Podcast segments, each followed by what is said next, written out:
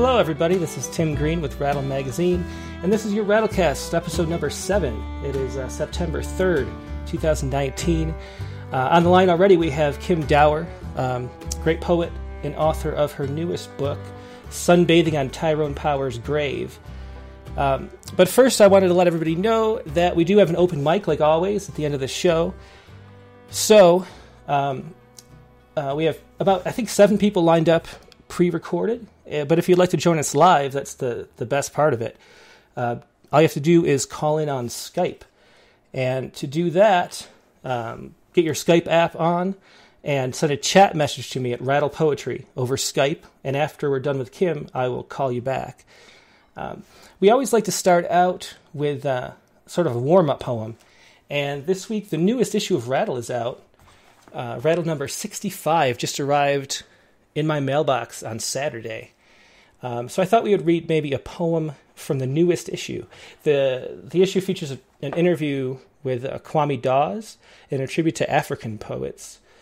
And um, I thought I would read just a short poem because because uh, Kim Dower's poems are, are mostly free verse. So I thought maybe we'd start out with a with a warm up poem as a sonnet. And this is by Jamie Hecht, and this is called "Don't Speak." When you hate what you've done, that's guilt. If you hate what you are, that's shame. When she's gone because you sang some Brahms in a bar, what you have there is focused regret. If they leave you because you are still not yourself, new med's not working yet, and you, Shakespeare in public, you will never be abnormal, whatever that, you will never be normal, whatever that means. And they praise you and thank you and cry as they go, and the new psychiatrist weans you off the old drugs as we might want to try whatever the sales rep is repping that week. If they leave with I love you, don't speak. That's Jamie Hecht. And I wanted to mention Jamie Hecht because he has a um, his own YouTube show, which I just found out he's just starting out. So uh, just Google Jamie Hecht or, or, search on the YouTube for Jamie Hecht. I think it's called Blank Verse Trans trance. I think blank verse trance is what it's called. And um, he reads a, a, blank verse poem every little episode. And I think we'll have to have Jamie Hecht on soon because um, he is in the current issue. So, um, as I mentioned, our poet today is Kim Dower, and Kim's been published in Rattle uh, many times. She's been, I think, starting around 2011. We've published her maybe six times. I'm just making those numbers up out of thin air. I really have no idea. Um, but Kim Dower um, is really one of the poets who sort of embodies what Rattle tries to do, which is storytelling and sort of making the magic out of life uh, come alive through poems. Um, Kim Dower is originally from New York City. Uh, she's the author of Sunbathing on Tyrone Power's Grave, which is a book that just came out from Red Hen Press. But she's also the author of Air Kissing on Mars back in 2010, uh, Slice of Moon in 2013, and Last Train to the Missing Planet in 2016. Um, I thought maybe I'd read the uh, just the little blurb on the back because this really gets to the heart of what uh, Kim Dower's poetry does. This is Chris Kraus, the author of I Love Dick and After Kathy Acker. By turns exuberant, sexy, and sobering, Kim Dower's remarkable poems are known for their extraordinary range. This fourth collection finds her at the top of her game attuned to the oddness of the quotidian and ground, grounding the metaphysical in the sharp sensations of daily life, the poems in Sunbathing on Tyrone Power's grave invite us to live as fully and generously as the poet herself. And let's bring her in now. Uh, this is Kim Dower. Uh, hi, Kim. Uh, you're on. Can everybody can see you and say hi? Hi, hi, Tim. How are you? I'm great. It's uh, it's good to see you there it's it's great to sort of be looking at my computer. I see a little picture of your face, and um, you know, Skype. It's probably harder for me to have done this than to have ever written a poem. But here we are. Well, here we are, and, and um, we're learning. You know, we're all learning how to do this together. If you've watched previous episodes, I have. This is episode number seven and I haven't yeah. done an episode yet without majorly screwing something up. Like either my mic is off the whole time and I talk for like five minutes when no one can hear me, or I don't even come on the air, or you know. So so this is a work in progress. It's just a casual way to hang out with uh, with the poets. But but this is a great example though because you didn't have Skype. um, and you've never used it before, and you had no, No. idea what you're doing. I think it was your daughter that was helping you uh, set it up, right? Uh, No, it, but it was was a, a young helper. A young helper. One, okay. Yeah. Well, yes. No. well, yeah, but but the point is that you didn't know how to, and you look great on Skype, and um, and everybody can hear you, and we can hang out and read some poetry. So um, Wow. Yeah. I feel like this this is the future. It really is. I mean, like right now, we already have I think uh, 15 people are watching, which is about as many as we'd have at a regular poetry reading, and people can watch this forever after the fact while they're driving in their car. Yeah, don't get nervous though. Don't get nervous. Um, so, oh, I'm, I won't. oh, one thing I forgot to say: uh, um, if you're going to read a poem from um, "Sunbathing on Tyrone Power's Grave," uh, let me know the page number so I can put it on screen for everybody to read Oh, along. okay, okay. Yeah. Um, Great. So, do you want to start out just with a poem for now to sort of kick it off, and then we'll talk a little bit about about life and poetry? Uh, yeah, sure. Um, I picked so many poems, Tim. I don't even know. I there's there was a poem I want to read for actually for Catherine, who helped me figure out Skype yesterday. And uh, we, the two of us, like to go to Erewhon and get our lunch because it's very healthy. And uh, I wrote a poem that's in sunbathing on Tyrone Power's grave called "Unruly Aura." That's about going to Erewhon. But actually, in Slice of Moon, which came out a couple of books ago, I had my first Erewhon poem, and I'd like to read that one. Um, it's before they got their act together. I probably shouldn't say this on Skype in case this goes on YouTube. I love Erewhon, but um, this this uh, this poem is called "The People in the Health Food Store," and um, it was written about, I guess, four or five years ago. The people in the health food store don't look healthy, which is why they're here. I'm here to get some carrot chips, craving crunch, flavor after visiting my mother at the home where flavor only appears in faint whiffs of memory, where people in wheelchairs suspiciously eye the applesauce on their trays, delivered by chubby nurses in red scrubs, pictures of ponies or baby elephants stitched onto pockets that contain their syringes and keys to the lounge.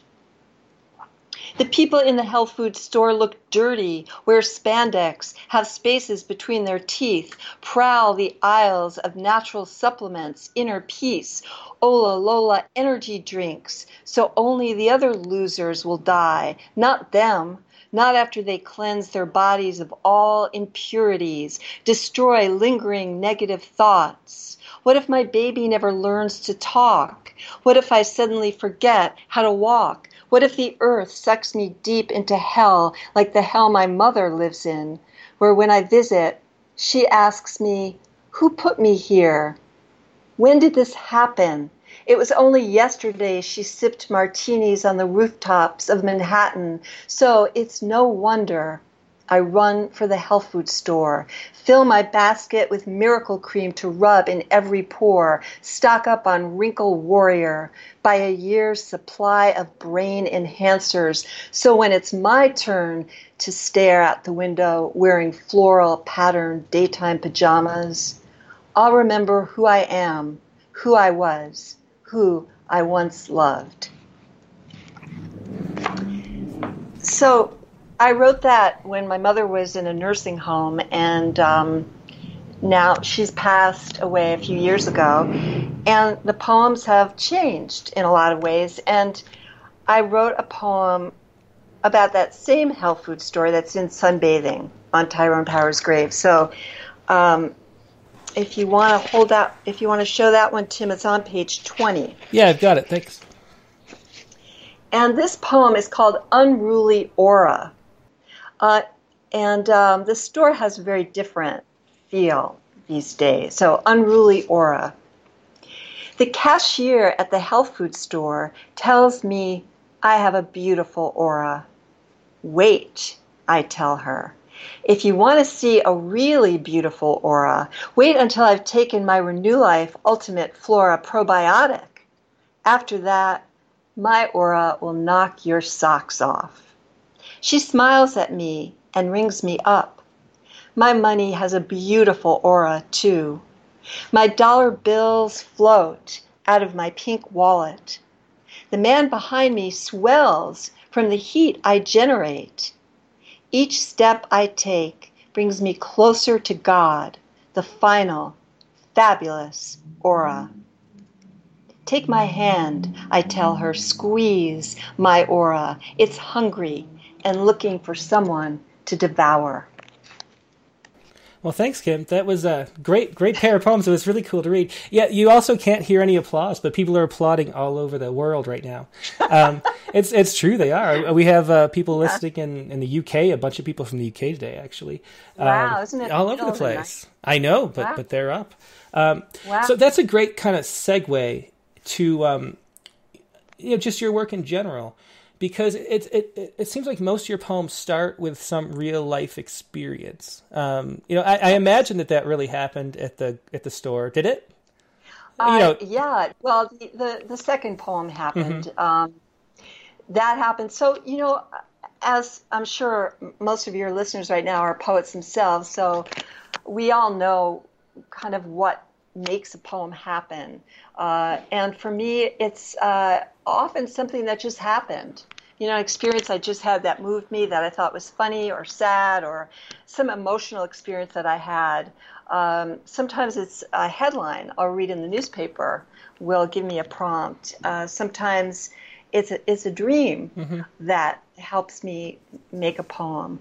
Uh, but that particular thing did happen, and I thought it was funny because I'd written about that store a few years back mm-hmm. when I was in a very different. I don't think I had a very good aura when I wrote that first poem. Well, you so. definitely do now. Um, but the the great thing about that is that that reading the book, it feels like like it's sort of teaching everybody who reads it how to notice life uh, more mm. more fully. You know, I mean like there are all these moments that we have every day and, and one of the things that poetry does is appreciate is teach us to appreciate and notice. I think you know poets, poets are really noticers.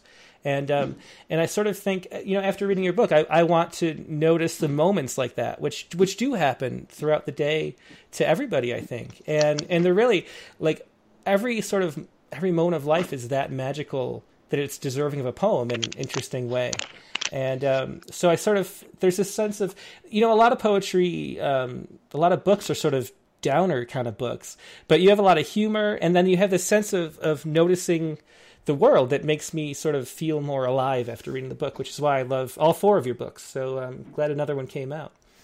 Well, thank you, Tim. I, I really appreciate that.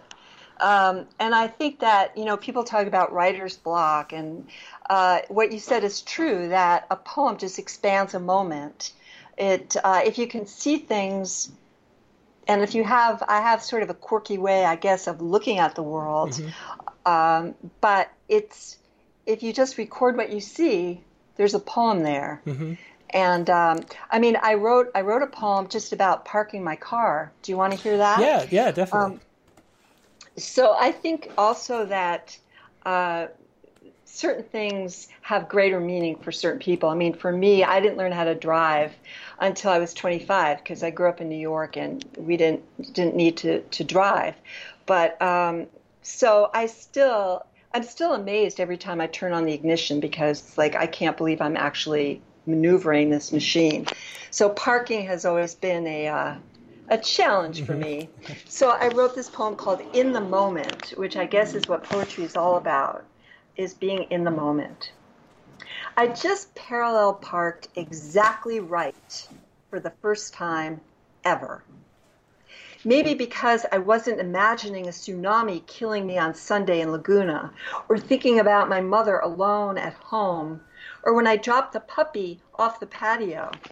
She was fine. I never recovered. But today, windows down, no radio, just sky, steering wheel, and my hands were one. And backing into the space, feeling my tires hug the curb, was a clean slide into home. That rare fit of perfection was upon me. And let me say right now, I didn't waste it. So there's a poem about nothing, basically. Mm-hmm. But uh, it's so odd when you, you I finish reading and it's just quiet. I feel like I'm in my room, just like re, you know, playing, entertaining myself, reading my poems. Yeah, well, well, that's a good way to think of it. Maybe you know, you know, poetry is sort of the most intimate form of art, I think, and um, there's nothing more intimate than being alone, reading your poems to yourself. I think so. Maybe, maybe that's a good fit. I've done that. But, well, there's there's a um, first time for everything. yeah, here we go. So so what should I do now, Tim? Oh, why don't you read like like a set of poems, like you know, oh. maybe you know three, four. Then we can talk some more, maybe about them or about poetry, or you know, I'm, I'm there's a lot of stuff I'm always curious about, so we could talk a lot too. But this is a mostly a reading, so let's talk. Let's uh, read oh, read right. poems. Okay, all right. I'll read some poems. Well, you know, I know that um, I'm going to be doing a class for you at Wrightwood, and uh, at the end of the month and I'm going to be teaching something called uh, poetry and dreaming. Mm-hmm.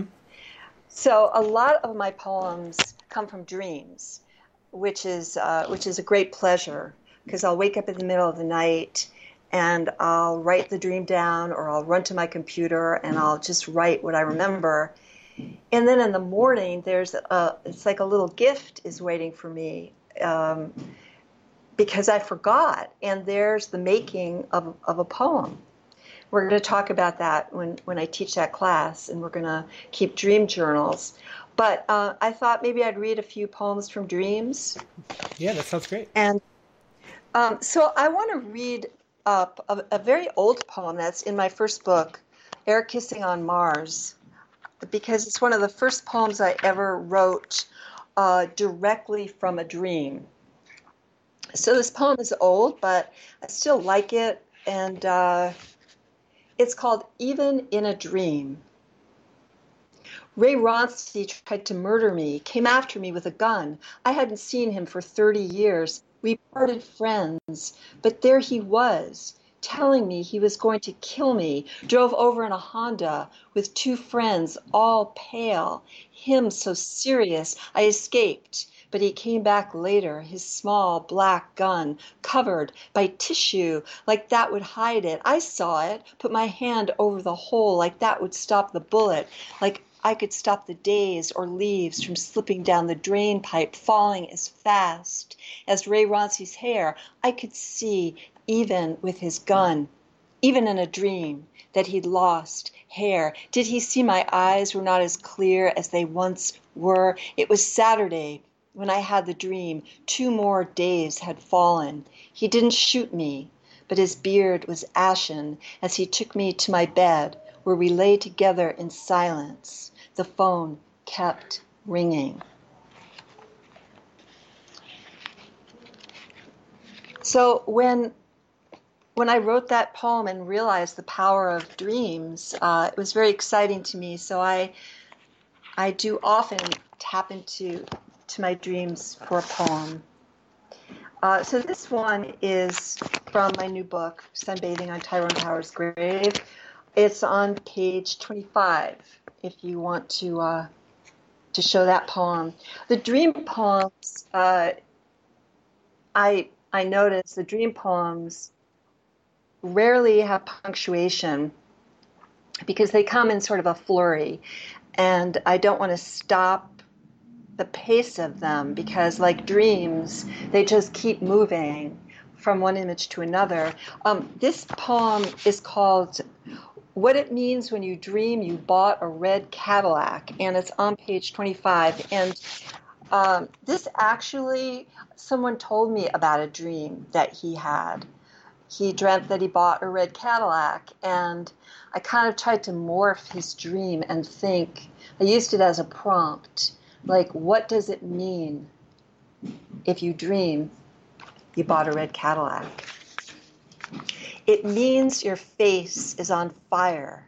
It means your hands grab anything that moves. It means you want to be kissing her scarlet knees. It means you want one bloody, shrieking, crimson, haunted wish to finally come true as you speed past your blindfolded childhood, drive until your life finally works. It means you want to ride so fast, so smooth, you'll glide into home right through your front door, no questions asked. It means your inflamed dream is racing you into the future where naked people are waiting to greet you, embrace you. They're lined up to jump inside the passenger seat. It means your headache will recede into a night of fingertips, easing the pain, your back drenched against the leather, cherry colored ignition blush like your first hot wheeled crush energy pulsing feet solid on the pedal.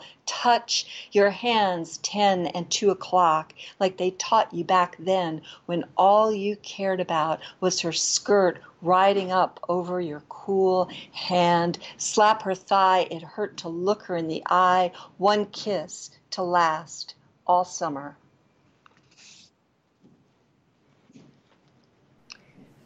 So it's not a good idea to steal someone else's dreams because you know you never know what will happen. But um, but you get some good poems out of it. yeah, you do.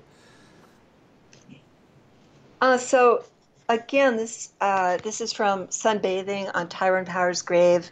It's on page 17, and it's called "He Said I Wrote About Death."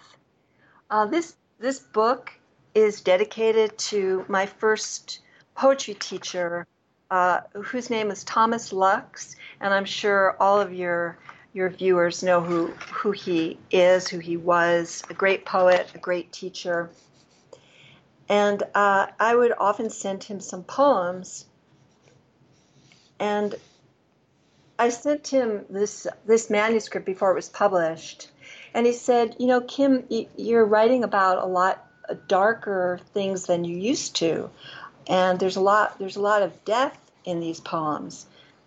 And it kind of upset me to hear that um, because I didn't really think I did write about death. And I went to sleep that night and I had a dream about this bird. And I woke up in the middle of the night and I wrote this poem for Thomas Lux. He said I wrote about death, and I didn't mean to. This was not my intent. I meant to say how I loved the birds, how watching them lift off the branches, hearing their song, helps me get through the gray morning. When I wrote about how they crash into the small, dark places that only birds can fit through layers of night sky, pipes through drains, how I've seen them splayed across gutters, piles of feathers stuck together by dried blood. How once my car ran over a sparrow, though I swerved, the road was narrow. The bird, not quick enough, dragged it under my tires as I drove to forget. Bird disappearing part by part, beak, slender feet, fretful, hot. I did not mean to write about death, but rather how when something dies,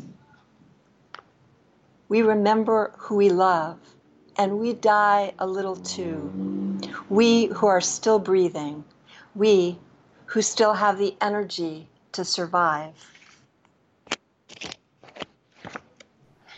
Well, thanks, Kim. That was excellent set of poems there. Um, let's talk a little bit about why you got into poetry. Um, you know, because it seems to me, you know, why did you become a poet? I'm always curious about that question. When did when did that happen?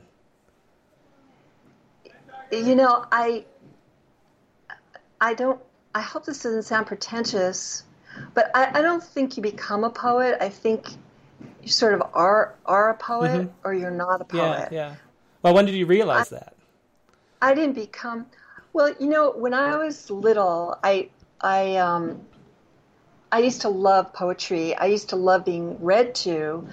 My grandmother was Russian and she had she memorized all of Pushkin and I didn't know what she was talking about or what she was reciting, but she would she would recite these poems to me that I didn't understand, but they were so beautiful and musical and I loved I mean, even to me Dr. Seuss's poetry, it's whimsical, it's rhyming, it's fun. Uh, I I loved all of his books. I loved A. A. Milne. I, so I I read and copied these things when I was when I was very little, and would force my dolls to uh, to listen to me read to them, um, which I hope they got over. I wonder where my dolls are. Actually, I, I had a lot of them, but anyway, so um, and then I started writing uh, poetry when I, you know, in sixth grade, junior high school but really for myself, you know, as we all do, mm-hmm. you know, keep journals, we write poems. Uh, and that was that. It was when I went to college, uh, and I was a freshman at Emerson, and again, Tom Lux was, uh, I took a class called Introduction to Creative Writing, Poetry. Just thinking it sounded fun, and maybe maybe I had already written poetry, and I think that he proclaimed everyone in the class poets. Uh-huh. He said, You're all poets. And I think that's really important, you know, when a teacher, when mm-hmm. someone you admire tells you you're a poet. Maybe that's when I became a poet, yeah, yeah. as you as you say. And um, he said, you know, your job is to go out into the world and record what you see and show it in a way that hasn't been shown before. Mm-hmm. And that's sort of always been my my goal. And that's what I tell students. We need to record what we see in a way that we've never seen it recorded before. So, mm-hmm. Did I answer your question? Yeah, too? yeah, you definitely did. Okay. Um, I was wondering too. Do you think that because um, you write so much about dreams and you teach this dream writing course? I think um, where did you where did you teach that usually? Not the Wrightwood Literary Festival, but in general. I teach it at Antioch. Antioch, that's right. Um, so, do you think that what poetry does mostly is translate dreams into reality? Do you think that is what poetry does? Um, sometimes I, I, think that it can uh, when you take a dream and you make something cohesive out of it. I mean, mm-hmm. uh, dreams by themselves don't mean anything. Oh, that's interesting. Um, you know, we can go and a therapist can help us interpret a dream mm-hmm. or what does it make you think of or what, uh, you know, who, who does it remind you of? A dream can unlock something going on in your conscious world. Um, you know, everyone has different theories about what dreams are, what they do, how they inform us. Mm-hmm. Um, they definitely take all the different anxieties we're feeling throughout the day and toss them around, which is what a dream, what a poem does also. It it tries, as as we know, to make order out of chaos in our lives. So a dream tries to make order out of chaos in our subconscious. So if we take those images and try to order them, I think that a lot of poetry, if it comes from dreaming, will take a dream and make a poem from it. But you our job is to take that dream and have it be something others can read and get something out of, mm-hmm. not just our own images. But uh, poems are also made of things that aren't dreams. Um, as you said before, a lot of poems are made of things that we see or we hear, or we try things we're trying to understand, and those aren't dreams. Mm-hmm. Um, and they're you know, as you have in Rattle, which is such a fabulous opportunity for poets, Rattle uh, poets respond, and that's where poets send in very new work based on something that that they've they've heard that week, and that's a that's a great opportunity to deal with impossible situations. Uh, that's not a dream. Mm-hmm. Those are horrific you know, shootings, murders, uh, fires that poets try to make some sort of sense out of. And I think for me, if I can ever make sense out of anything that's hard to imagine, I've done a really good job that day. Mm-hmm. I've done my work. Um, and, uh, you know, I've written a lot of poems about personal things, uh, an accident my son had years ago that just was impossible for me to understand. And I wrote a poem about it. And I have, there's a wonderful, as a matter of fact, you have her in the new issue of Rattle, Laura Kosciuszko. Oh, yeah. Mm-hmm. Um, who is just a magnificent poet. She was a great teacher, and I brought that poem into this class at the Palm Beach Poetry Festival, and it was in tercets. And she said to me, "You know, you've put the poem into tercets, which is three lines, uh, stanza break, three lines each, to make order out of this impossible situation." And that's part of also what a poem will do is by the way that you break the lines that is helping to order these thoughts that are very difficult. Mm-hmm. Yeah, yeah, that makes a lot of sense. Um, do you want to read some more? More in, in a second. Uh, first, let me just so you get that feeling that people are here watching. Um, e Puerta says uh, says that last poem you read was quirky and profound, and uh, Michelle Lales uh, says we die a little too. I love that. Um, so if you're uh, if you're watching live on YouTube, you can chat and send messages to Kim and ask her any questions you have. So please go ahead and do that. Uh, but you want to read a few more poems, Kim? Uh, sure, I would love to. Um, so there's a poem I wrote for my father, and this is one of those poems. Again, you know, different poems come in different ways. Some of them just pour into you. You know, Anne Sexton used to say, "We don't write our poems; God writes them." Uh, and religious or not, I know what she's talking about. Anyone who writes poetry knows what she's talking about. Uh, the fact that a poem can come through you and you don't even know where, where it's coming from. This poem is called Thirst. It's on page 22 of um, Sunbathing on Tyrone Power's grave. My father never saw my house, though without his modest savings, we never could have bought it. My father didn't know his grandson past the age of 10, but today at 28, my boy has his eyes and many of his talents. My father died thirsty. We couldn't fill his needs. No one could. He had a big personality, my mother would say, sucked the air out of a room, needed you to pay attention to his every word. A wall of talk we wanted to jump over. My father could tell a good joke, do the accents, had the timing. Why wasn't that appreciated?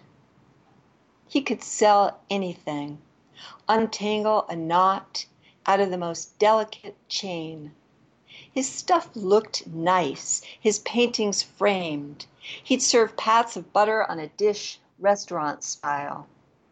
Our people leave us, and we let them go. They fade into the tapestry of the dead, an occasional memory slapping us in the face, tapping us on the shoulder, kissing the breeze by our cheek. We wait for the wind to blow these reminders like it did for me today just now in my garden that he never saw but would have loved. Even though my roses are struggling, their white petals dropping, so thirsty they are, so ready for a drink.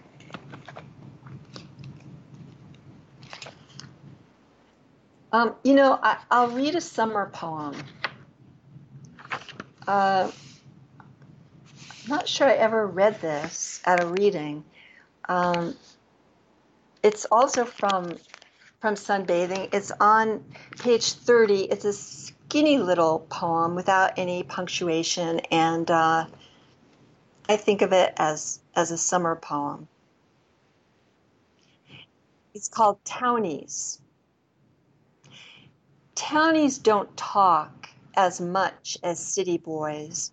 Their arms are bigger. They can drive a stick. They don't care about restaurants or perfume. They like to do it all the time, anywhere. They have things they keep in boxes like old snakeskins or buttons from swap meets.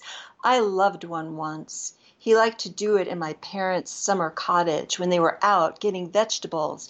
He'd scoop me up like a fireman saving my life, tossed me on the calico print couch damp with salt air, my ass burned from rubbing against the coarse fabric. He gave me a hickey the size of a heart. I watched it fade like the sunset as I took the ferry back home. Well, I grew up in New York City, so I would go to Connecticut or places by the shore for the summer. So um, there, there comes townies. So, um, so then, Tim, you get a surprise. A poem comes from nowhere, again, nowhere. And um, this is a tiny little poem on page 27. And it strangely gets a bigger reaction. You know that sound people make at a reading, the ah, like ah, which sounds so good when you're reading. It gets that sound. And, and people think, you know, poetry is autobiographical. It's not always autobiographical. Here's a little poem on page 17 of Air Kissing. Whoops, I mean sunbathing. I get my books confused. This poem is called She's Never Trusted Happiness. Maybe it was something her mother said one morning as the young girl dipped her donut into a glass of whole milk. Powdered sugar still on her lips, her mother tells her, Don't get used to this.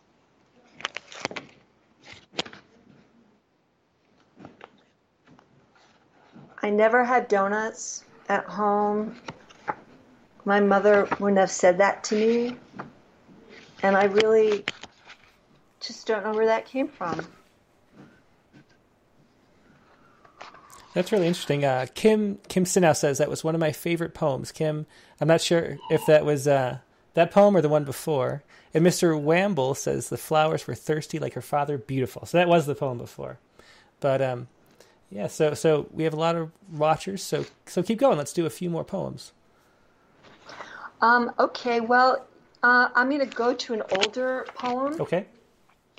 This poem is actually in uh, in Rattle. Ah, which issue? Maybe I can grab it really quick. Um, it's it's called "How Was Your Weekend." Um, it's from Slice of Moon, which means um, the book came out in 2013, so maybe this was in Rattle in 2011 or 2012. But um, I'll tell you why I'm going to read it. Um, I, I, I like this poem a lot, and we just came off a long weekend. If I take wa- drink water, will people see? Anyway, I'm always afraid. I'm, I'm always afraid it's going to spill all over my face or something embarrassing. Um, you know, every another way poems come. We've talked about dreams and um, headlines and things, but when people say things, sometimes people say things to me, it immediately makes me think of a poem. And you know, we're all asked constantly on Monday morning, "How was your weekend?" Um, and I, I wrote this poem after uh, going to for an exam at a doctor's office uh, so I feel like reading this. It's called How Was Your Weekend? How was your weekend? The lab technician asks me as she sticks the needle in my vein. Routine physical, blood rushing up the tube as if being chased out of my body. Fine, I tell her, all good, really good, did some things, saw some people, ate out, got rid of shoes I haven't worn in years, craved ice cream but had no one to go with, so I went by myself, embarrassed, ordering mint chip cone all alone in the middle of a Saturday, got over it when I took a bite, euphoric, no longer caring that my son was too old to take for ice cream wrote a letter to my dead mother, but couldn't read it at her grave because we cremated her. So I read it sitting at the kitchen table, a photo of her propped up in front of me. Sounds amazing, she said, my blood still flowing up the tube, new one now, as I'd filled up the first. Where will they send my blood? And how do they test for all the things they test for? And what if they discover I have one of a million diseases one could have, something to confine me to my bed for as many days, weekends as I have left on this earth? Or what if they find nothing? Will I start to take pictures of my food like a friend of mine does? He takes pictures of what he's about to eat. What he puts in his body so if something goes wrong, he'll know it was the yellowtail swimming in lime sauce or the ginger sorbet with one proud blackberry perched on top. He keeps files of photos so he'll never forget what he tasted, what filled him. I want to taste the blood being drawn from my arm. Wonder if it would taste the same as my mother's. What did you do this weekend? she asks, forgetting she already asked. I had an ice cream cone, I tell her. Took a picture of it before it started to melt. Licked a drop of blood, still warm from my new cut. Read a letter to my mother at her grave.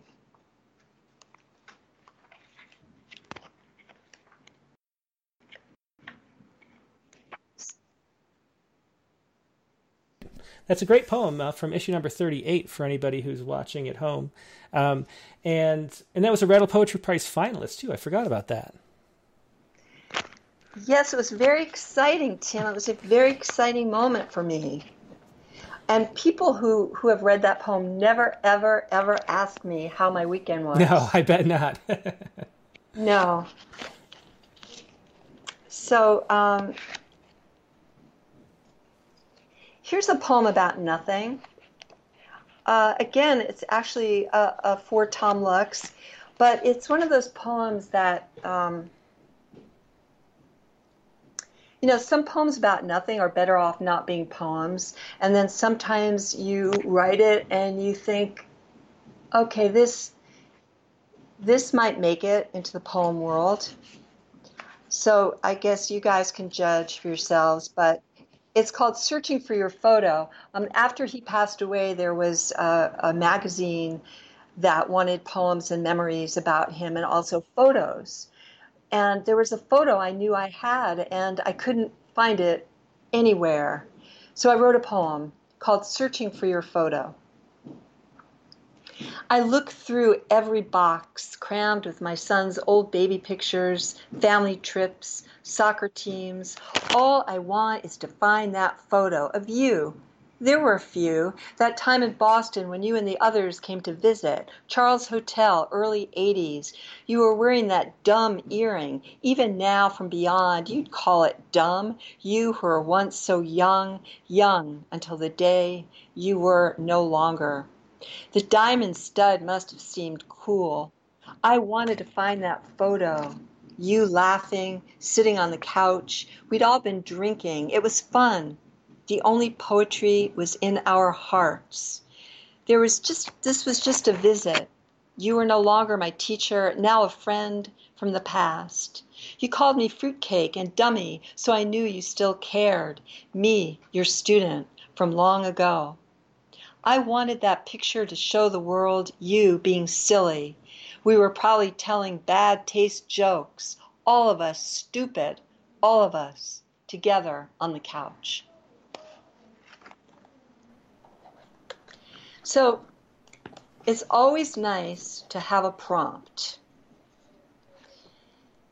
And um, back in December of 2017, I don't know if your listeners or viewers will, will recall, but the CDC, the Center for Disease Control, um, banned were banned using seven words. The Trump administration banned them from using seven words.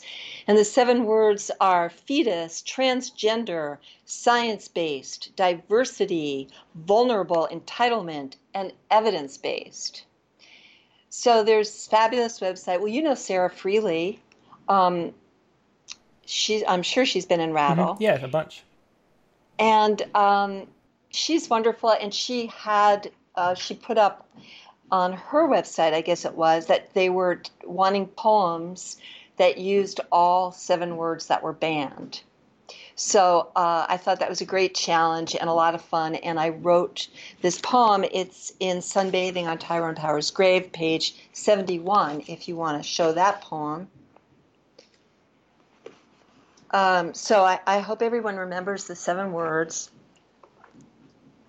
And the poem is called I Am My Own Transgender Fetus.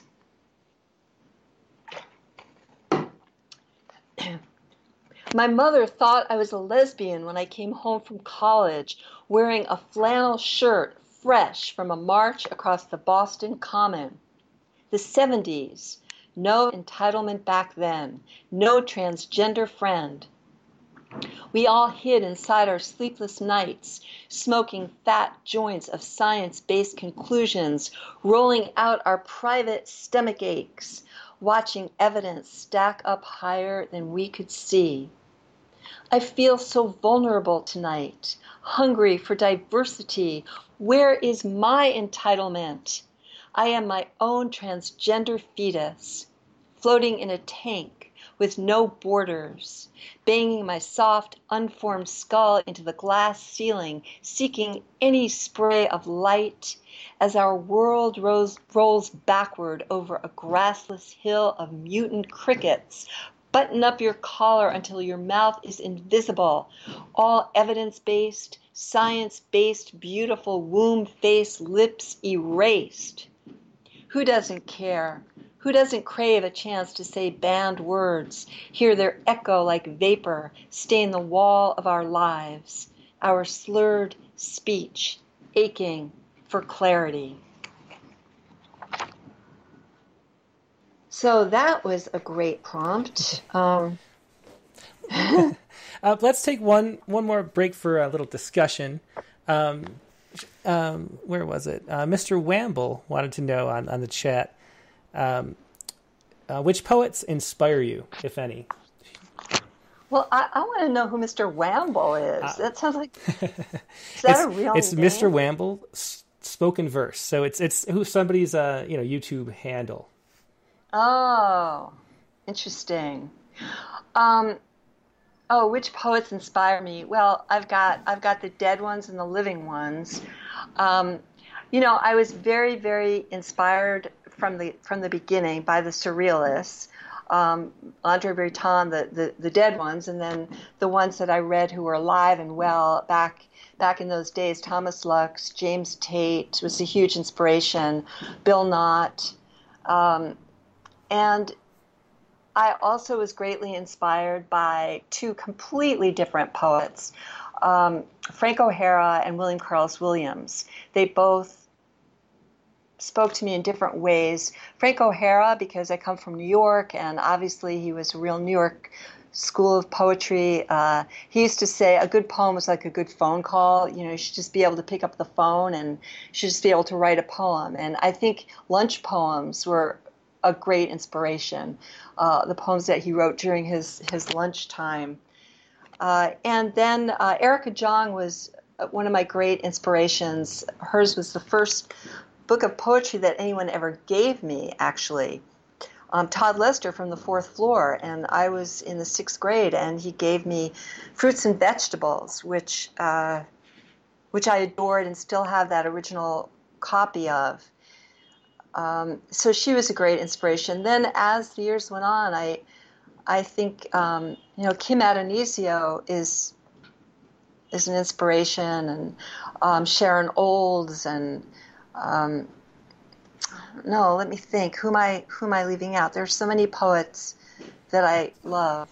Yeah, that's the problem with listing is that you always, you know, there are always so many more that you end up leaving out. Were you, were you a student of Kim Addonizio's by any chance? No, no? I, I, I wish I had been. I yeah. wasn't. I, I adore her work. Well, you might and... not have seen, but we're doing an issue. Uh, it's a new sort of form of, of theme we're doing where it's uh, students of Kim Addonizio this spring.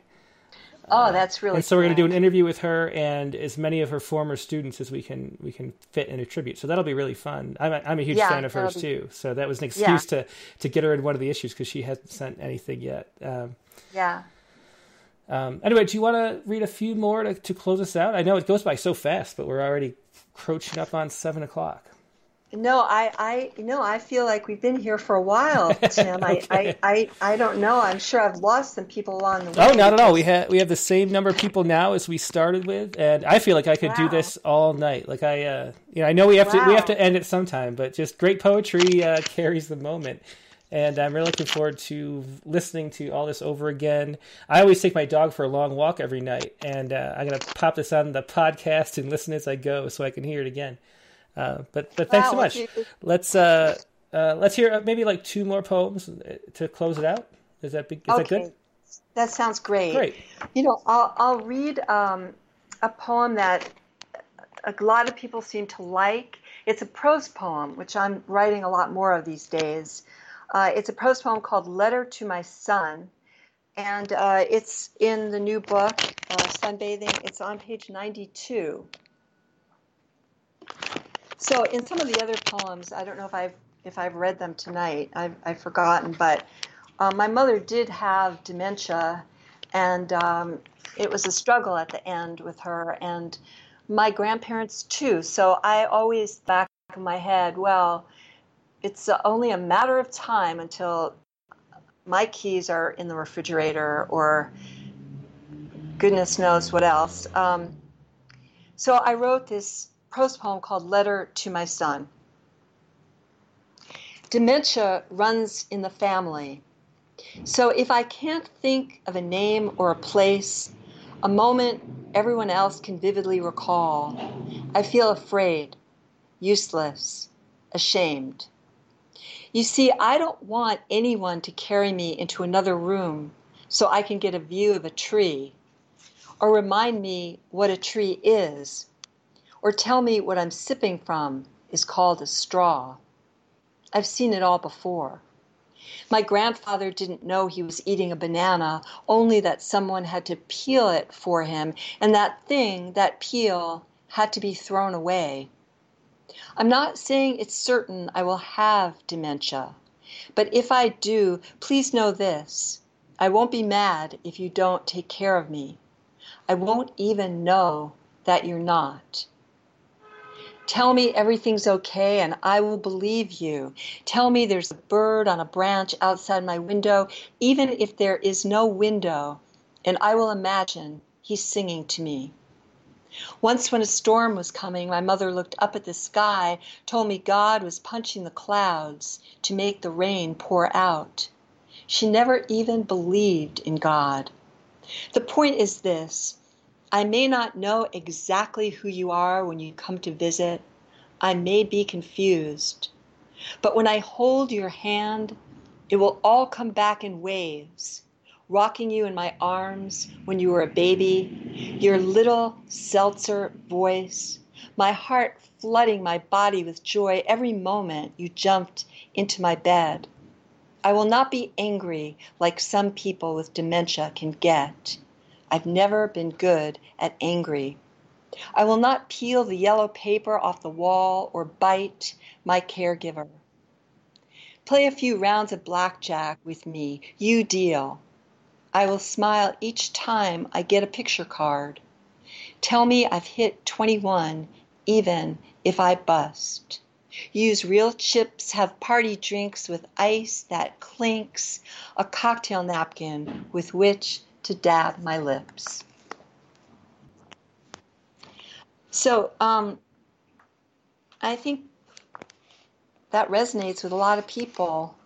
Uh, and there you go. Uh, in my in my book, as I was touring, I've just came just come back from reading a lot of poems in a lot of places. Um, I have a little note after that poem that says, immediately go to page 76 and read Shoplifting uh, because it's funny. And I think people like to have a funny poem to end with. What do you think? Yeah, I think so too. So um, this poem is called "Shoplifting," and it's another another way poems are made by fantasy and by thinking about doing something that you'll never do and writing a poem about it. Shoplifting. Uh, it's on page 76 of the book. The guard at CVS is having a conversation with himself, using his hands to punctuate answers to imaginary questions. This might be a good time to pocket the lip gloss while he's so involved in making his point. I nod at him, how's it going? But he's too absorbed talking to no one. At this rate, I could steal more than just the gloss, so I go for the small but expensive moisturizer, the one they usually keep locked up behind the glass. I wonder if it's less greasy than the one I use at home. Wonder if it would make my skin more dewy and youthful. The guard loves whomever he's not talking to. I grab the cream, stick it in my purse. I have money, just want some excitement. Haven't stolen anything since junior high. My heart doesn't race like it did back then, not getting that energy high, rosy cheeked thrill. Maybe I should up the stakes and try stealing something that can't be concealed. What about that pink chaise lounge? I check for a censor. Nothing. Not even a price tag. This is my moment. I walk past the guard, still entranced with the voices in his head. I'm embarrassed to say it was easy. I often wonder about the guard when I lie in my chair in my backyard, where I've confined myself for the rest of my life, my skin glowing.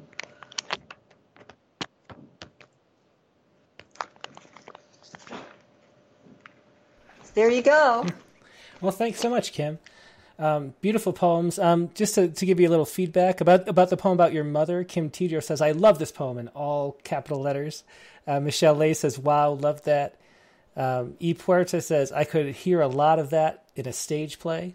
And Vincent Quattroche says, "Thanks for that, going in the same vein as my mom," which is kind of what what poetry is really all about. Is um, sharing those experiences with each other. It's a way of learning and exchanging um, our worldview, right? So, so, it is. Yeah, it is. Yeah, thanks so much for sharing that with everybody.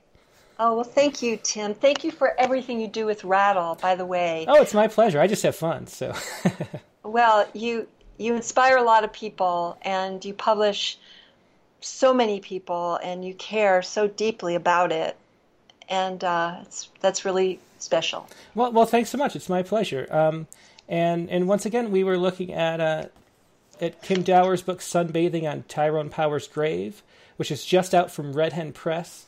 Uh, you can pick it up where all fine books are sold, um, especially uh, from Red Hen Press. Redhen.org is their website, so check that out uh, if you get a chance and if you liked what you hear. And check out Kim's um, older books too, because she has a, she has four really great books that are all very you know in the similar kind of style and sort of experience of this book too. So um, yeah, thanks so much, Kim, and uh, we'll I'll talk to you soon. I'll see you at the Wrightwood Literary Festival in just a couple weeks, actually. Yeah, yeah, I will be there. Yeah, well, really looking forward to it. Uh, if you're in LA, you can see Kim read live there on Sunday, September 29th.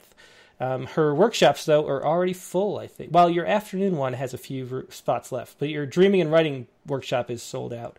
Um, so if you go to wrightwoodlitfest.com, uh, you can see all the information about Kim reading that weekend up in Wrightwood for those close enough to, to um, the mountains of, of, Southern California to uh, get there. Um, anyway, thanks a lot, Kim, and I will see you very soon. Thank you, Tim. Okay. Take care. Yep. Bye. Bye. Yes, that was Kim Dower. Uh, thanks so much, Kim. I just love her poetry. Can't wait to, like I said, I can't wait to listen to those again as I uh, take the dog for a walk. Um, let's see. So so we have two people, um, Emilio Puerta, who is commenting on the chat, and also Michelle Parks. Both want to call in on the Skype. I'm going to start though with uh, some of our open mics because uh, just to get there's a there's about a 30 second delay uh, between the stream and um, between the stream and what I'm actually saying. So so I just want to let you know, be ready, and I'll give you a call in just a little bit. Um, Emilio Puerta and Michelle Parks. But first, we'll start off uh, with some open mics. We'll do two open mics, then we'll do two Skypes. I think that's how we're going to do it right now. And um, so, the first poem we're going to look at this is Schrodinger's Mouse by Jonathan Humble. And uh, we meant to read this last week, but we ran out of time or I messed it up or something. Stuff always happens. So uh, here we go.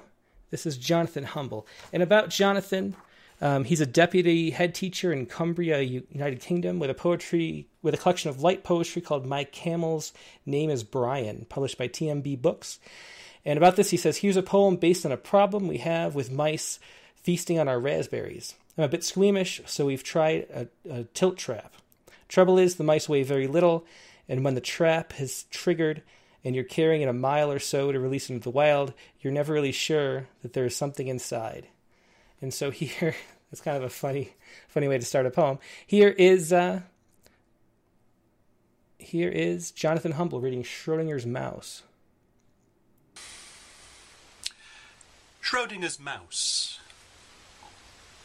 Your love of my raspberries has resulted in this late evening walk in head touch to hedges of hazel and blackthorn far enough from home to foil ideas of a return. Aware of owls ripping through moonlight, I kneel in damp fescue and sedge, clutching this tilt trap of quantum uncertainty. Mouse or no mouse? That's the question. The trap gate opens. You see me for the first time, holding the moment in beads of black polished glass. Small body wedged, feet splayed, heart racing, a quiver of tense anticipating whiskers. And in that instant, in that brief connection, my doubts bubble. This is a good deed, isn't it? This forced relocation. Got to be a better solution than backbreaking death or slow poisoning. Although I try to convince myself, I believe you remain sceptical. I am your nightmare. The one interrupting your nightly feasting. The one separating you from your blind, deaf, and hairless babies. The one from which you must flee in terror the second the black plastic touches the ground. But unlike Mr. McGregor, as I stumble one mile back through darkling woods, soft clerk that I am, I'm hoping that the owls have an off day.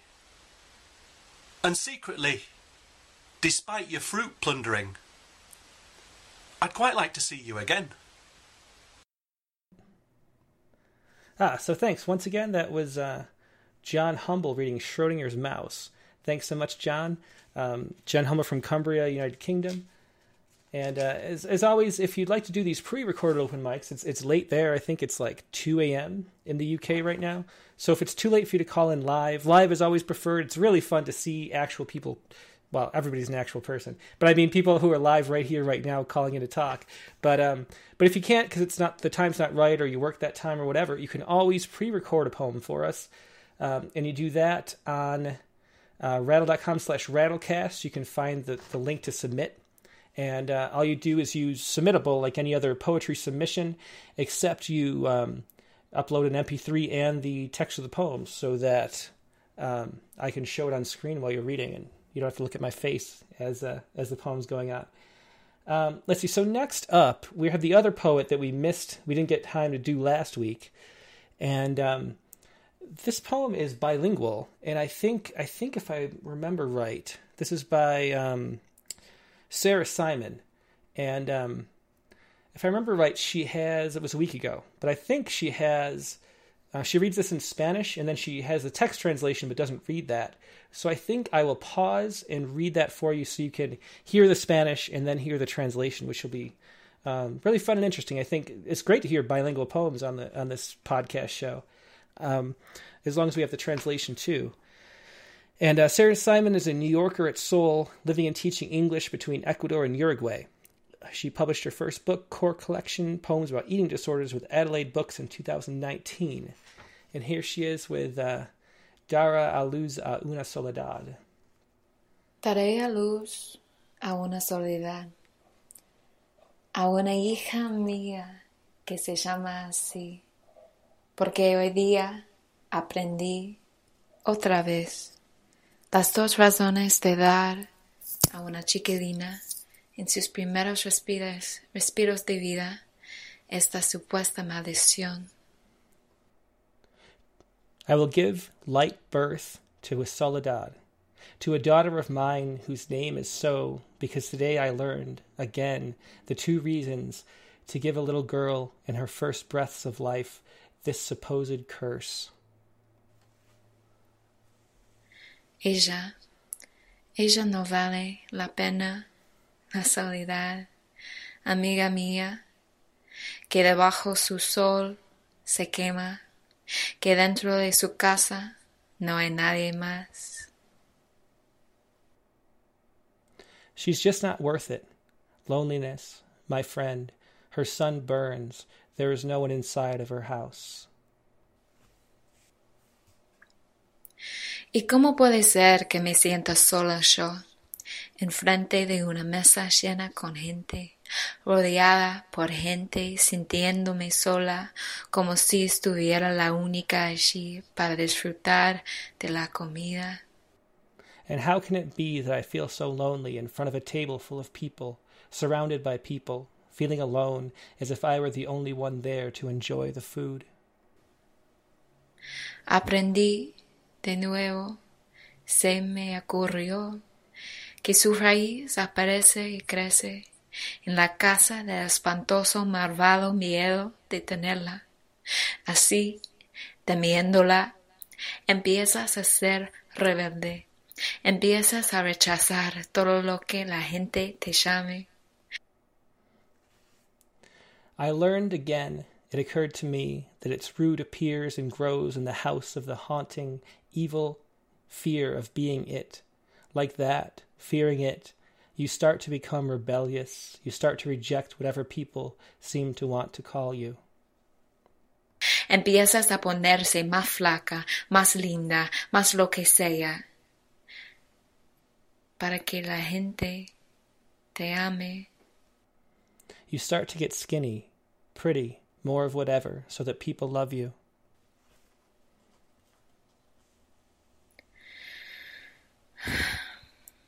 Pero en este lío, desesperado, lo que hagas la perpetúa, lo que haces por rechazar la comida, le da de comer But in this desperate Quizás mess, esta es la contra. But in this desperate mess, precisely what you do to avoid her perpetuates her. What you do to reject food feeds her. Quizás esta es la contradicción más hermosa, que no te das de comer para evitarla, mientras le das de comer a ella tu mente misma, tu cuerpo, tu sol, your sol brillante. Y como una chica, una chiquilina en el jardín. Maybe this is the most beautiful contradiction that you do not feed yourself to avoid her while giving her everything your mind, your body, your sun, your soul shining. And like a girl, a little girl in the garden,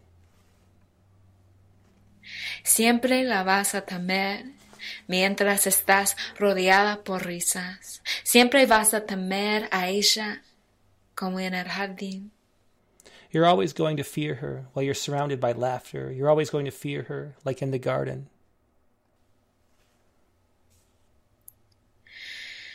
Y como ya se me fue mi sol, le voy a dar a mi hija el nombre de ella. Uno mayormente por su apodo del sol lindo, para que ella, mi alma, tenga un lugar para descansar y crecer, mientras la hija mía siempre mantenga su calor.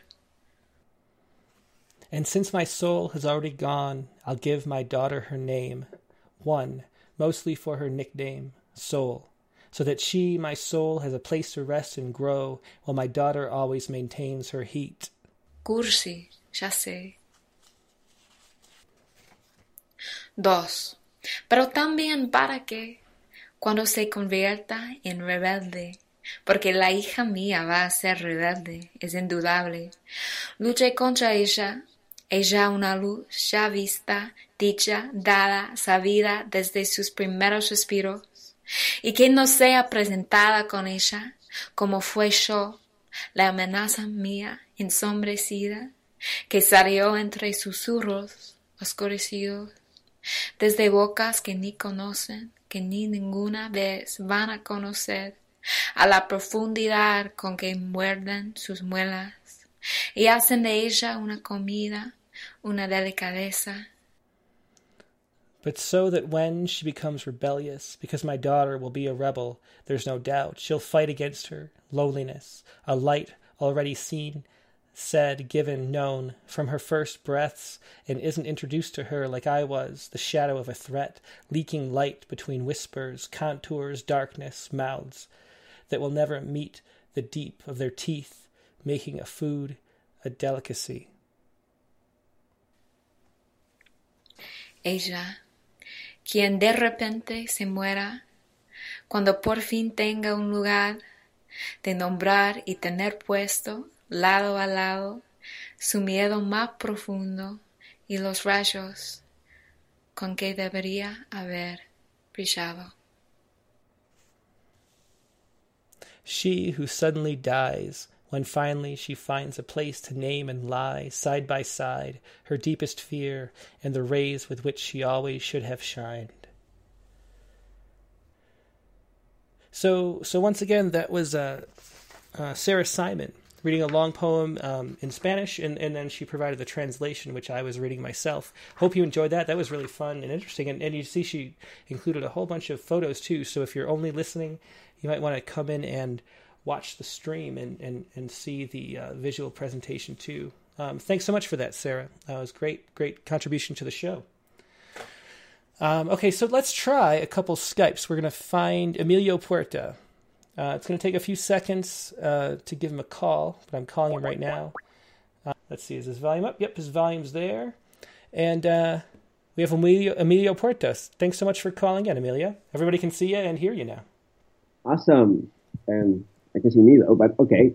Um, so I want to read um, something that I wrote recently, like around last year. That's also bilingual. Mm-hmm. Um, but I I come from from Canada, and um, and as you can tell by my name, I, I, I am of Latin descent, so I do speak Spanish too. But this is actually a French poem because one of my favorite artists is um, is French, is, um, is Françoise Hardy, who's a 60s era songstress, still kicking around as far as my research goes.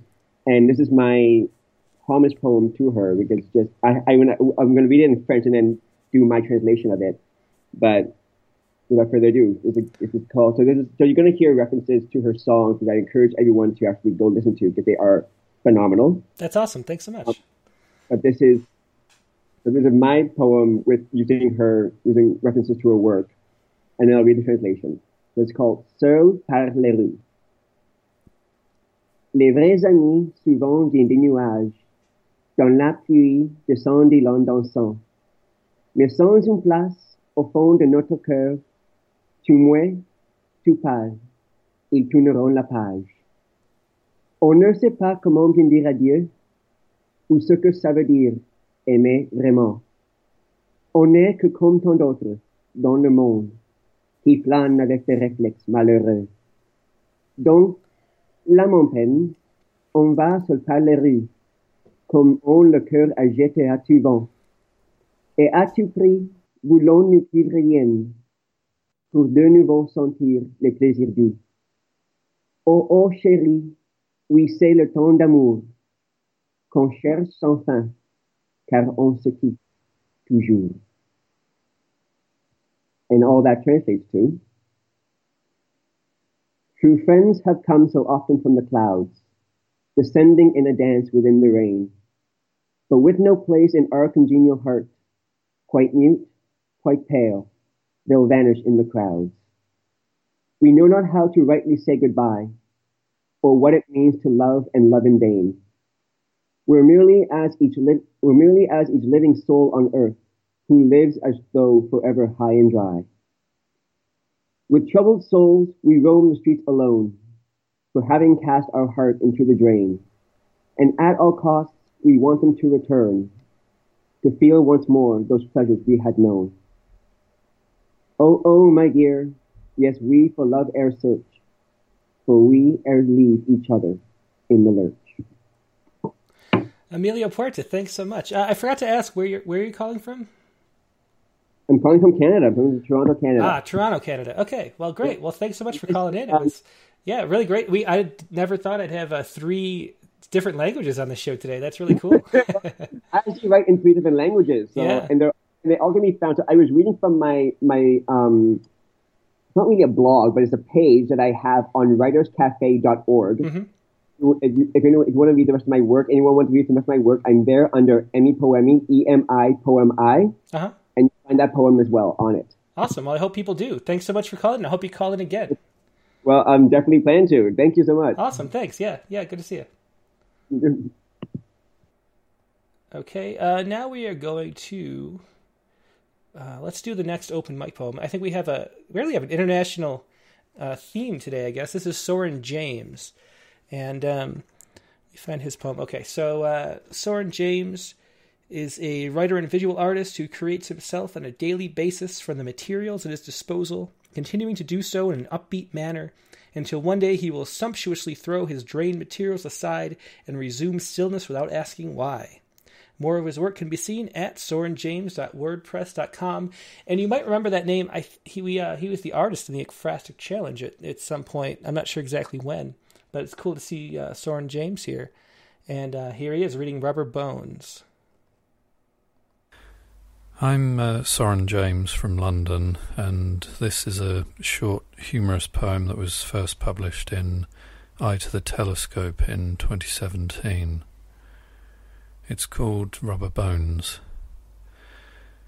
The invention of the rubber bone for dogs at the time was not deemed significant. It lay on a pile of human invention largely ignored, even by dogs. Fifty thousand years later, rediscovered in a seam of synthetic debris, these bones finally found a place in the human narrative. When this stratum of prehistory was labelled the rubber bone age. yeah, that was pretty humorous. I have to give you that. Thanks so much. That was Soren James again from London, uh, reading his poem Rubber Bones. Uh, and that was originally published in Eye to the Telescope in 2017. Uh, let's give it sh- another try for a, a live uh, Skype open mic. We'll give Michelle Parks a call again. Michelle's been on the uh, open mic a few times. Let's ring her up. Up, here she comes. There Maybe. she is.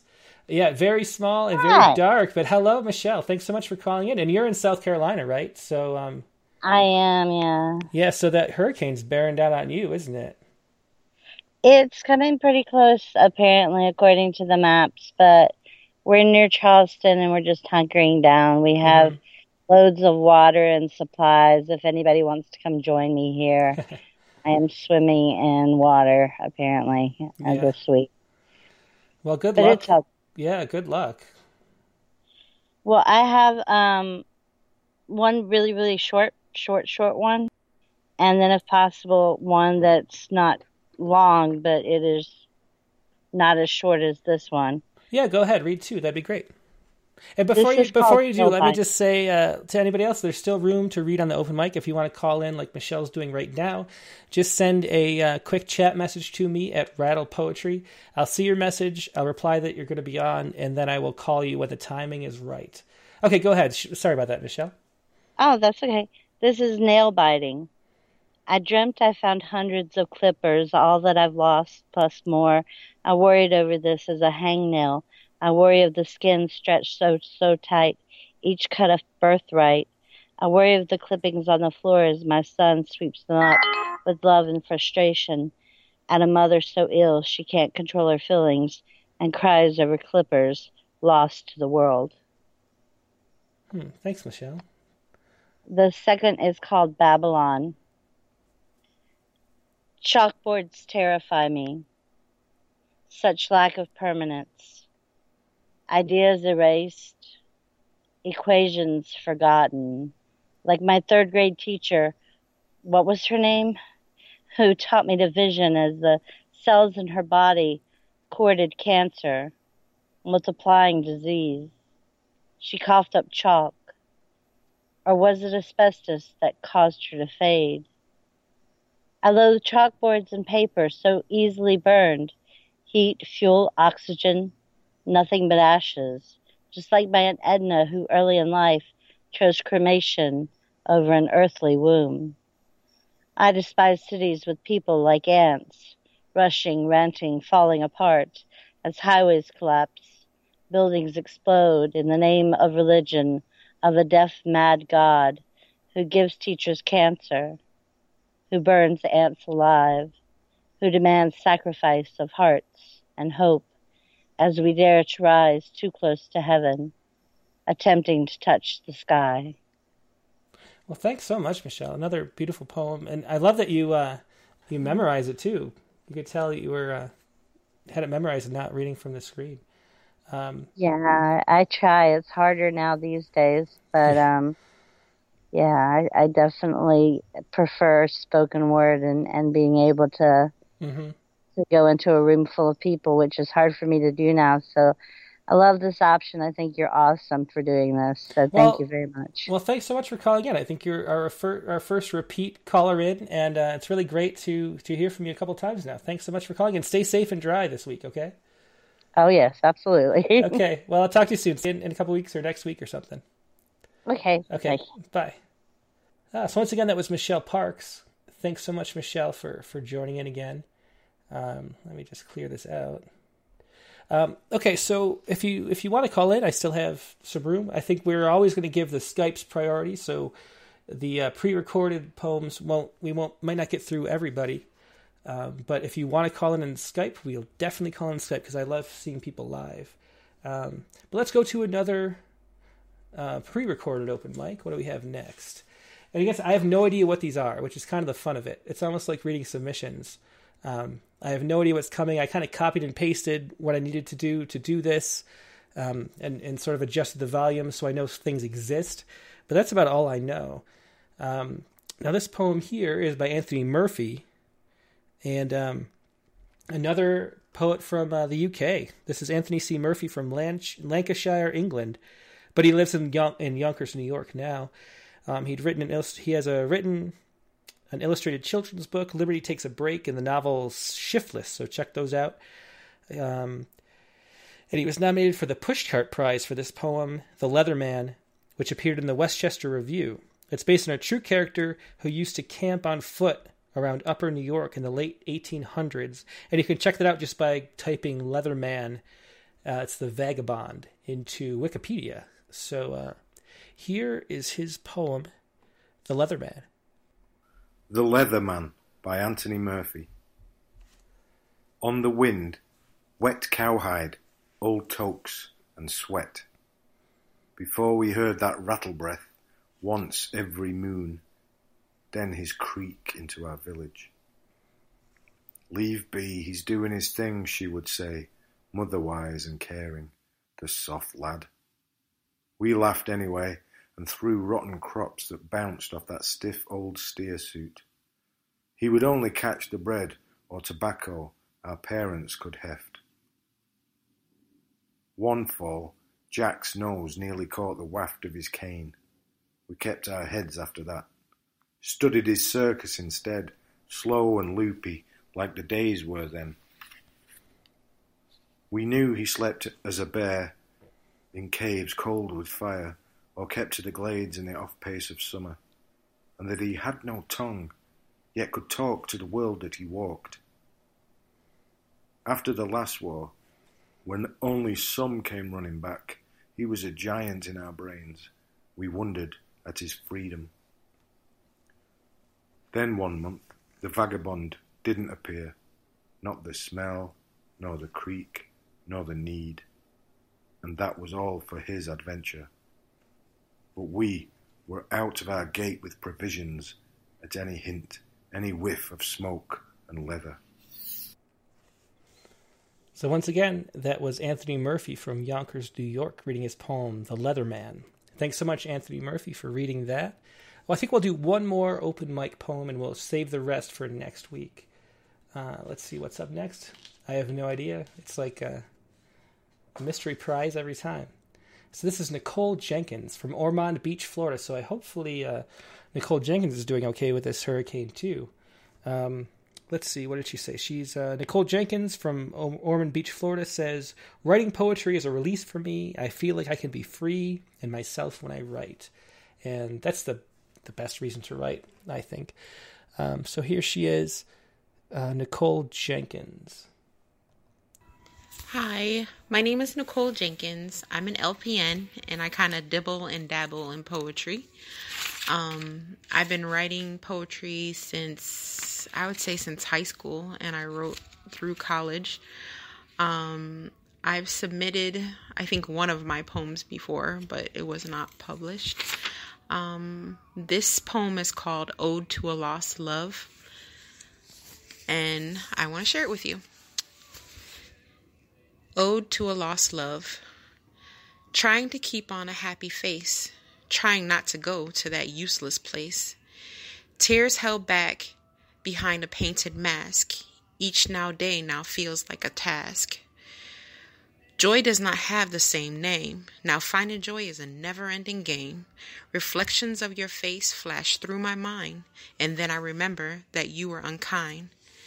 Damn those memories that I am left to bear. Damn all those feelings we used to share. You were my angel, but it was all a disguise. I did not see you coming. You took me by surprise. You played with and twisted my heart. You made it harder to make a new start. I'm a fragment of the woman I used to be, but now it's time for me to become the better me I'm supposed to be. Well, thanks once again. That was Nicole Jenkins from Ormond Beach, Florida, reading Ode to a Lost Love. Thanks so much for for uh, recording that and sending it in, Nicole. And I love. I just should mention. I love the way that Nicole introduced the poem, said where she was from, and all that stuff. So it feels like she's here with us, even though she can't be here with us right at the moment. Um, so please do that if you send in the pre-recorded open mics. It's always nice to sort of get that feel and introduce the poem a little bit. Maybe we should do one more poem actually. Um, looking at the clock, I think we have time. I'm trying to make these an hour and a half. So let's do one more. Um, it's a longer one. This is uh, Melinda Jane, the poet MJ. And um, here we go. Let's see. Melinda Jane, the poet MJ, is from Mount Gambier, Alabama. She's a writer, spoken word artist with explorations in soundscapes, installation art, improv music, and the performing arts. Um, she performs at fringe galleries, and she's been published a bunch of places. And uh, here's her poem, Airlines. Arlene's, a poem written and performed by Melinda Jane, the poet MJ. Where does this fable belong? It was cursed like Eve and Adam. Eden never held. This story begins. A hunter in a forest chopping wood, attacked by a werewolf, succeeded cut off the front paw. A trophy, the hunter puts the paw in a sack and meets a nobleman on the road. The hunter shares his tale, pulls out the werewolf's paw, but out came a lady's hand. Horrified, the hunter drops the lady's hand. The nobleman recognizes the ring on the slender Celtic hand, rides back to his castle, barges through his wife's chamber. Arlene's right hand is pressed under her apron. Pull out your hand, the nobleman bellows. Arlene's right arm, bleeding, reveals a stump. The nobleman accuses his wife of witchcraft, being a werewolf. He hands her over to the Inquisition. They burn Arlene at the stake. All that fresh, crisp flesh sent incense up to heaven. Arlene's screams were purifying prayers. A vow. I can feel this woman tugging at me through time, pulling me past the legend of the feminine wiles. Symbolic burning of men who read this woman wrong, blame and battle of the sexes, pulling apart the flesh, a MRI of the soul, layer after layer, revealing volatility, you, the us in you. Whoever dreams their fantasies on you, precipice upon precipice, falling in love with the notion, century after century, crawling past the pubescent girl to full moon, lusted, fertile womanhood, lost the point, lost the compass of you, Arlene. Epilogue. They came knocking, knocking at her gate. The hunters came knocking, knocking at her gate. The witch hunt, the inquisition, her burning, burning, the werewolves howled. Your hijab, witch, this is your stake. Wow! So once again, that was uh, that was Melinda Jane, the poet MJ from Mount Gambier, Alabama, and the poem was uh, not airline, but our lines. Uh, as you can see, I do not read these ahead of time, so I, I don't even know what, what's coming up. So um, that was beautiful reading. It, it's almost like a uh, I don't know Edgar Allan Poe modernized or something. That was really cool. Um, so so that's going to be it for our show today. Hope you enjoyed it. Hope you enjoyed Kim Dower. Once again, we were looking at her book. Um, Sunbathing on Tyrone Power's Grave. She also has three other books, all from Red Hen Press, which are all excellent. I'd recommend all four of them if you love, uh, if you liked hearing what you you heard today from Kim Dower. And um, let's see. Next up, we are going to have Kat Lehmann, uh, another poet from issue number sixty-four, the summer issue. She had an Instagram poet, or Instagram poem, in uh, in the tribute section of Rattle number 64. If you want to find her on Instagram or Twitter, it's Songs of Cat. And uh, she has a new book out called Stumbling Toward Happiness, which we're going to be reading. I think we'll probably talk a little bit about happiness too. That sounds like an interesting subject. So, um, so that's all for tonight. Hope you enjoyed this reading. Do please uh, click the like button, share this with your friends, let them know we're doing this. Uh, it's a lot of fun for me. We're going to be doing it every Tuesday night. Uh, we have a whole slate of poets lined up. I have people scheduled all the way into March next year now. Uh, Ellen Bass is going to come March 17th. That's how far out I have some people scheduled. So we have great poets coming up. Uh, if you enjoyed this, if you enjoyed Kim, please click the like button. Like I said, please subscribe, click the bell so you get notifications, and uh, follow Rattle's Facebook page to know what's coming up. And call in on Skype. Make sure you get Skype, learn how to use it, or uh, send a poem ahead of time. And we'll see you next week with Kat Lehmann. Thanks so much.